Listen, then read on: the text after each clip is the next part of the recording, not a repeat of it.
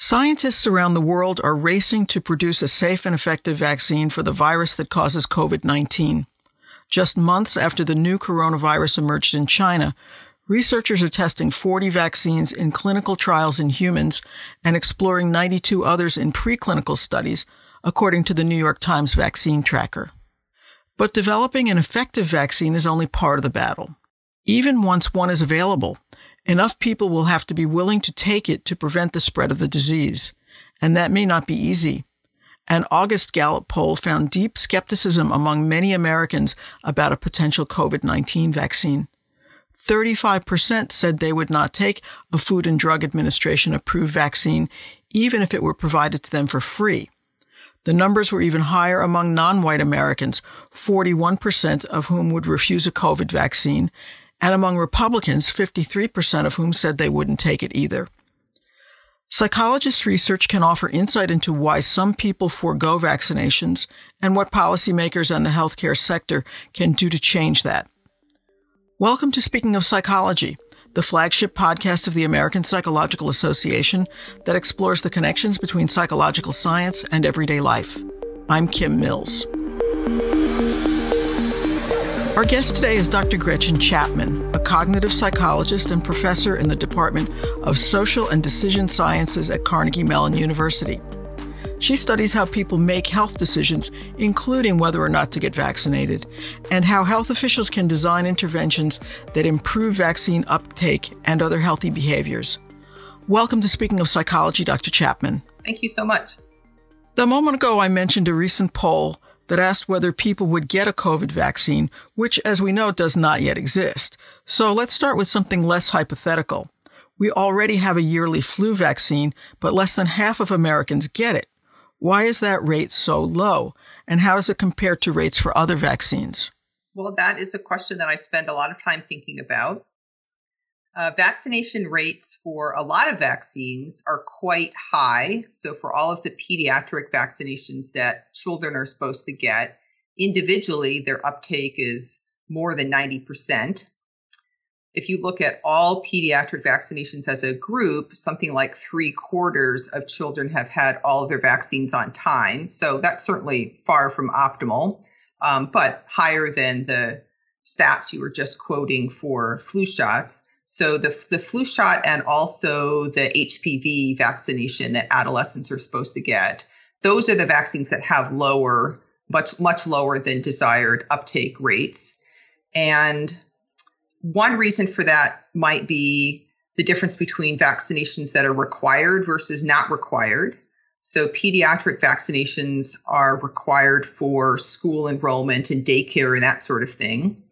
Um, so it may be the requirement itself that drives those rates up, or maybe they've just been more normalized as indicated by the fact that schools require them. The HPV vaccine is not required for school registration. The flu shot is required in some places, like hospitals will require their personnel to get the flu shot, but it's not as broadly re- uh, required. So that may be part of the answer for why flu shots have a lower uptake rate. Another reason is that flu shots, you have to get it every year. So there's more of a burden. Uh, and I'm certainly very interested in the psychological principles that help to determine which people do get the flu shot. Anti vaccine activists have targeted the mumps, measles, and rubella, or MMR vaccine, for decades, and there have been many reports of measles outbreaks in communities with low vaccination rates. But you wrote in a recent review paper that evidence actually suggests that vaccine refusal rates are stable, not increasing. Can you help square that seeming contradiction? Mm, yeah, that is a puzzle. Pediatric vaccination rates are stable. As I said, they're each individually uh, above 90%, uh, but that's, that's not quite high enough. So that still leaves room for outbreaks. Uh, people who have very strongly principled uh, reasons against vaccination. They're a small group. Uh, less than 1% of children in the US receive no vaccination at all. But even though it's a small group, it's still very important in part because of geographical clustering. So, if a lot of unvaccinated children live together in the same community because their parents tend to have similar views, then that makes that community very vulnerable when, say, an international traveler might introduce measles to the community.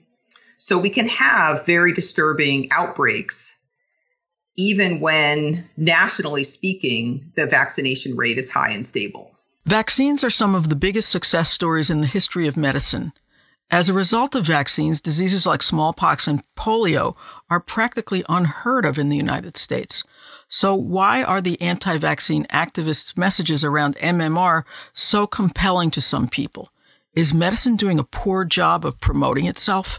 Well, certainly the fact that people don't do everything they should do to stay healthy, that is a very general problem that's not concentrated on vaccination. So many of us smoke when we shouldn't, we don't exercise enough, we eat too much sugar and we're overweight, we don't wear seatbelts all the time. So the fact that people don't vaccinate at the rates that would be recommended is just part of a broader picture of how hard it is to promote very consistent health behavior. Uh, if you think about vaccinations from a layperson perspective, it is a pretty bizarre behavior that we are asking people to do. So here we're going to take this virus that causes a dangerous infectious disease, but don't worry, we've modified it or killed it so it can't cause the disease, and then we're going to inject it into your baby's arm. Like if you don't know about the evidence behind vaccines, that would sound like a very bizarre request that medical professionals are making of you. So it's perhaps not surprising that some people think of vaccines as scary. Uh, you have to know a little bit about the scientific evidence and trust the providers that are telling you about that evidence to buy into the health the drastic health benefits that vaccinations are offering. Well, doesn't that speak to my question that medicine is not doing that good a job of explaining vaccines to people? There's a lot of evidence out there that what got people all exercised over vaccines like MMR, for example, was a now discredited paper published in The Lancet, and yet still there seems to be no way to kill that bad story. Yeah, no, I think that's an excellent point. Uh, I guess I would expand on your point and suggest that this phenomenon is not specific to vaccines. So, medicine has not been as successful as we would like at promoting a lot of healthy behaviors, not just vaccination.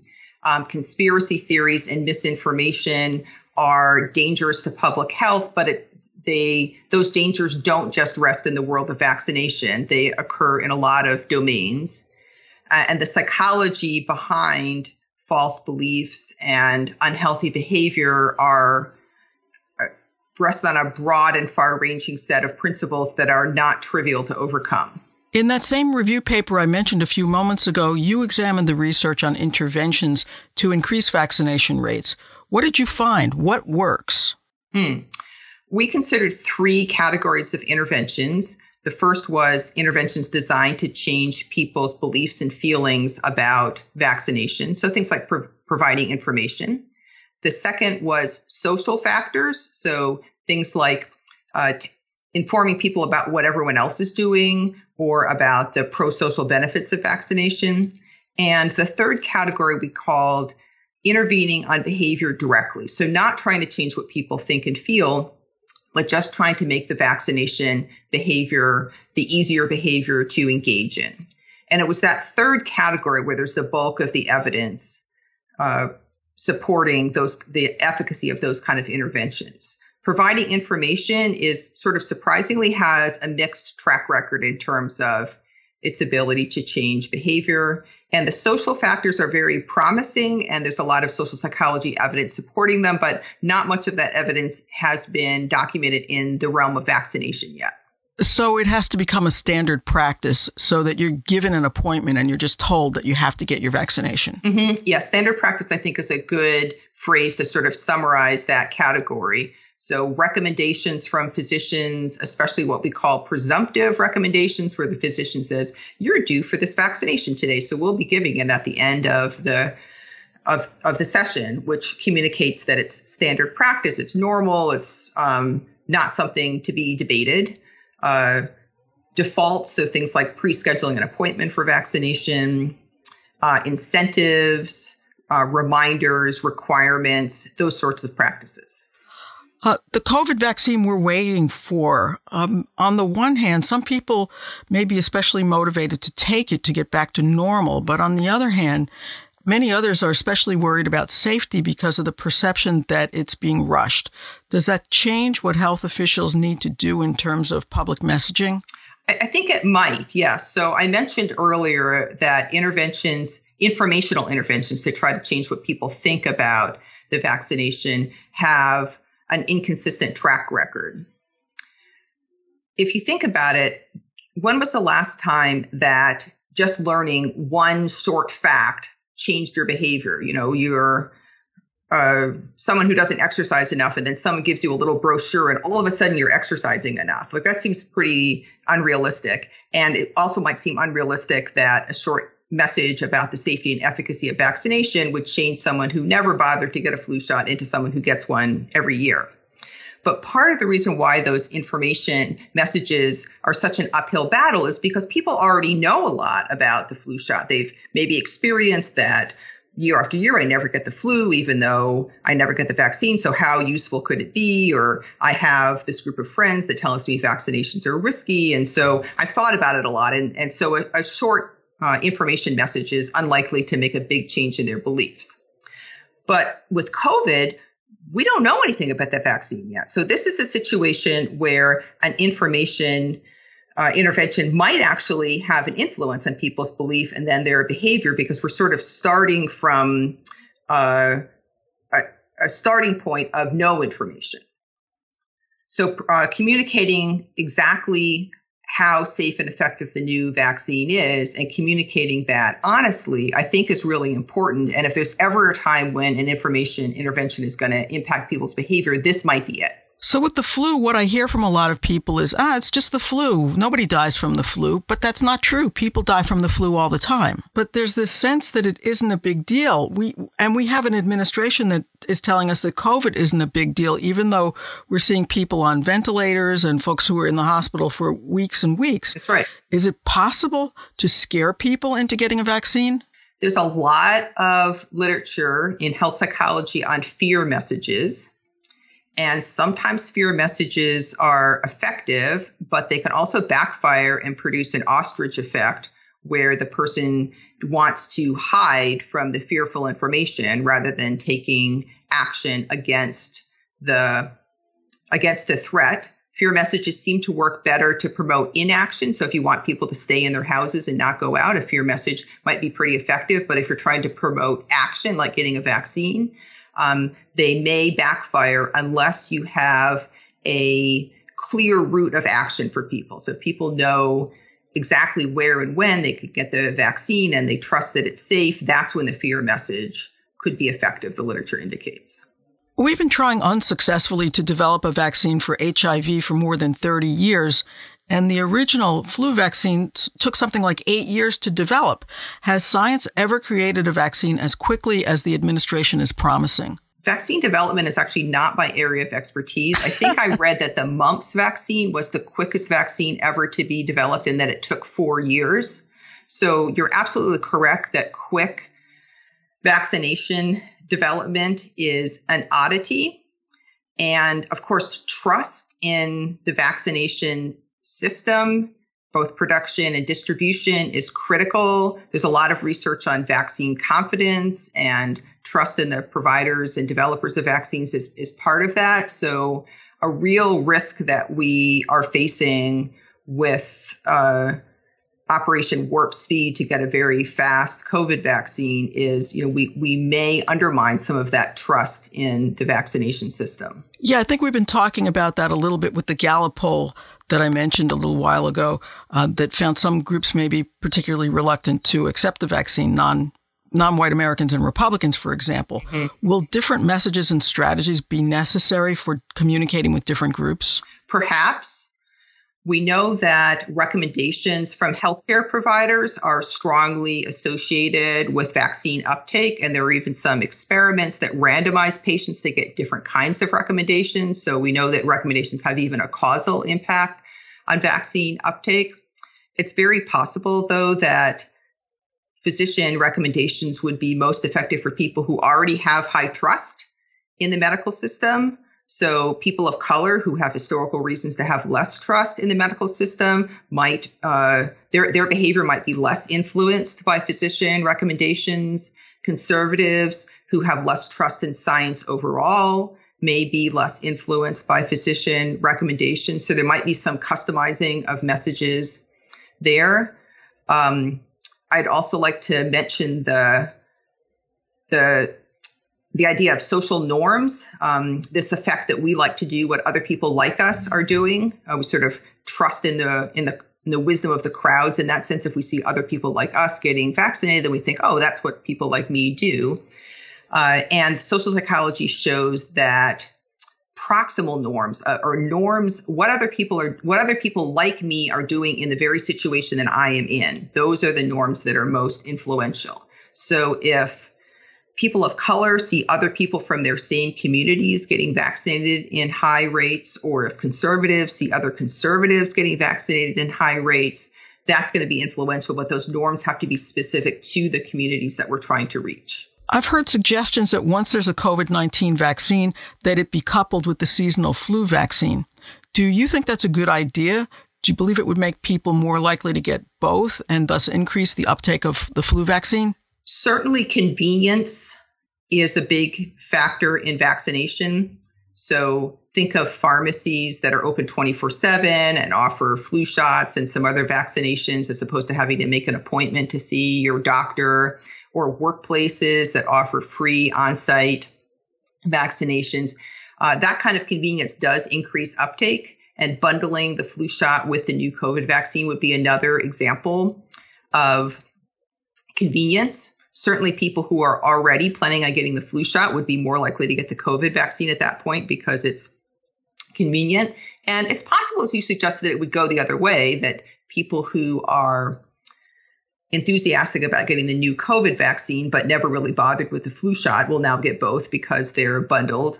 I'm not sure that would bring along folks who are reluctant to get either vaccine. I know it's preliminary and maybe this isn't a fair question, but do we have any reason to believe that a COVID-19 vaccine will be any more effective than the seasonal flu vaccine, which isn't very good? I think the jury's still out on that. Uh, the, you're right that the seasonal flu vaccine is not very good. I've read that effectiveness is in the 60 to 80% range, meaning that it reduces your risk by 60% or down to 40% of what your risk would have been without the vaccine. Uh, it's still worth getting, however, because obviously some risk reduction is better than others, and also because of the dynamics of herd immunity, that even if it's not effective in everyone who gets it, if it's effective in enough people, then there's there's there are fewer carriers to spread the vaccine around the community. So, by the same logic, even a far from perfect COVID vaccine could still be very worthwhile to roll out. Until a vaccine is available, preventive strategies such as physical distancing, mask wearing, and hand washing are pretty much all we have to keep COVID in check. You wrote an article for The Conversation back in May about how Americans already were tiring of these measures and that from a psychological perspective, that wasn't surprising. Now here we are months later and people are even more tired of it than they were in May. What does psychological research tell us about why that is? And how can we keep people motivated to continue taking these measures? Well, you don't need psychological science. You only need everyday experience to tell you that lasting health behavior change is really challenging. So, even quitting smoking is very very difficult and but even so people who are successful at quitting smoking they often relapse losing weight incredibly difficult and yet people who are successful in losing weight frequently regain the weight so health behaviors are hard to get started and they're even harder to keep going so there's no easy answer to that. Uh, some behaviors do end up being habitual, like, I don't know, brushing teeth is probably a good example for a lot of people. They maintain that behavior for decades and decades. Uh, one uh, psychological principle that helps with lasting behavior change is if there is an immediate benefit or an immediate reward to the behavior. So maybe brushing teeth is a good example. You get that sort of clean, minty feeling in your mouth. That's the immediate reward, in addition to the long term benefit of preventing cavities. Uh, whereas wearing a mask or uh, socially distancing. It, it's sort of hard to engineer what would be a short term reward that it sort of feels good in the moment. Uh, exercise that works the way for some people. Some people just really enjoy the feeling of exercise or that sort of endorphin rush that they get at the end of a run. And so that keeps them going. Uh, so, to the extent that we can build in those uh, immediate rewards or actual enjoyability of the behavior, that's going to keep it going long term. And that's just very challenging for some behaviors. So, should we consider paying people to get the COVID vaccine and kind of like uh, when you donate blood, you get 20 bucks? Um, there is evidence that paying people to get a flu shot increases uptake. So, that's not a bad idea. It's difficult to scale. You know, if you want to get 300 million people vaccinated and you're going to pay them each $5, that's like a lot of money um, put all together. Uh, and then we also worry about the downstream effects. So we don't know yet whether the COVID vaccine is going to be a sort of once in a lifetime vaccine or more like the flu shot where you have to get it every year. So if we pay you $5 this year and then that incentive program is discontinued and we're not paying you $5 next year, would you maybe be less likely to get vaccinated last year because you're like, where's my $5? Are you doing any COVID vaccine related research right now? What do you think is the next horizon for this work? I am working on a COVID related project with my colleagues at Carnegie Mellon University, Julie Downs and Stephen Broomell. We have an NSF funded project. We did a baseline survey back in March and April where we looked at some correlates of people's self report about social distancing and personal hygiene, like hand washing and mask wearing. Uh, we found some sort of traditional results that are found in a, a, for a lot of behaviors that people's perceived effectiveness of the behaviors was strongly correlated with engaging in the behavior, that their uh, worry and likelihood risk judgments were correlated with engaging in the behaviors, and also that their perceived social norms, if they thought lots of other people were wearing masks, for example, they would be more likely to say that they were wearing masks. Uh, we also found what some other studies have found, which is a big partisan divide. So, support for the current White House administration being more conservative or more Republican, thinking that the pandemic has been overblown. These were all correlated with lower uh, preventive behaviors. Uh, we've then been piloting some different message interventions to see if they might affect intentions to wear masks. And we've run quite a handful of pilot studies, and are we think our the interventions that we designed were based on good psychological theory and literature, but so far, none of those interventions have changed people's intentions to wear masks. What did you try? We tried a social norm manipulation. Uh, there was a poll that had come out that said something like 87% of Americans were wearing masks at least some of the time, and that it was actually pretty consistent between liberals and conservatives. So we told people that fact versus didn't tell them that fact. That had no influence.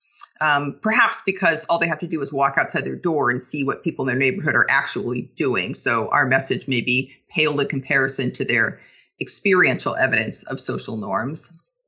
Uh, we told them about some mask mandates um, shortly after the Texas governor issued a mask mandate. We either told them about that mandate or the California mandate. We thought that telling them about the Texas mandate would be more influential because people would think like, oh, well, if even red states like Texas are requiring masks, it must be pretty important to wear a mask.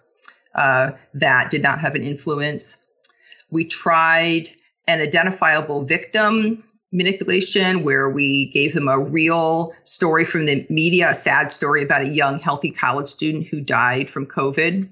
Uh, thinking that that's like so surprising and sad, you would be motivated to wear a mask to prevent other people from being infected, but that did not influence their um, their masks intentions. So these surveys have lots of limitations that other surveys have, like a modest sample size and the fact that we're not measuring real behavior, we're only measuring intentions, and that there's social desirability that people probably figure out that a researcher who's studying COVID behaviors probably wants you to wear a mask. And so people may feel pressure to say that they intend to wear a mask, even if they're not really intending, and that may obscure effects. So uh, there's there's many reasons why we might not see an effect in these surveys, but of course, seeing an effect in a survey would, would have been encouraging in terms of an intervention that could work to change actual behavior. Well, thank you for joining us today, Dr. Chapman. It's been really interesting. I, I enjoyed talking with you. Oh, I was delighted to talk with you as well. Thank you. You can find previous episodes of Speaking of Psychology on our website at www.speakingofpsychology.org or wherever you get your podcasts. If you have comments or ideas for future podcasts, email us at speakingofpsychology at apa.org. That's Speaking of Psychology, all one word, at apa.org. Speaking of Psychology is produced by Lea Winerman. Our sound editor is Chris Condayan. Thank you for listening. For the American Psychological Association, I'm Kim Mills.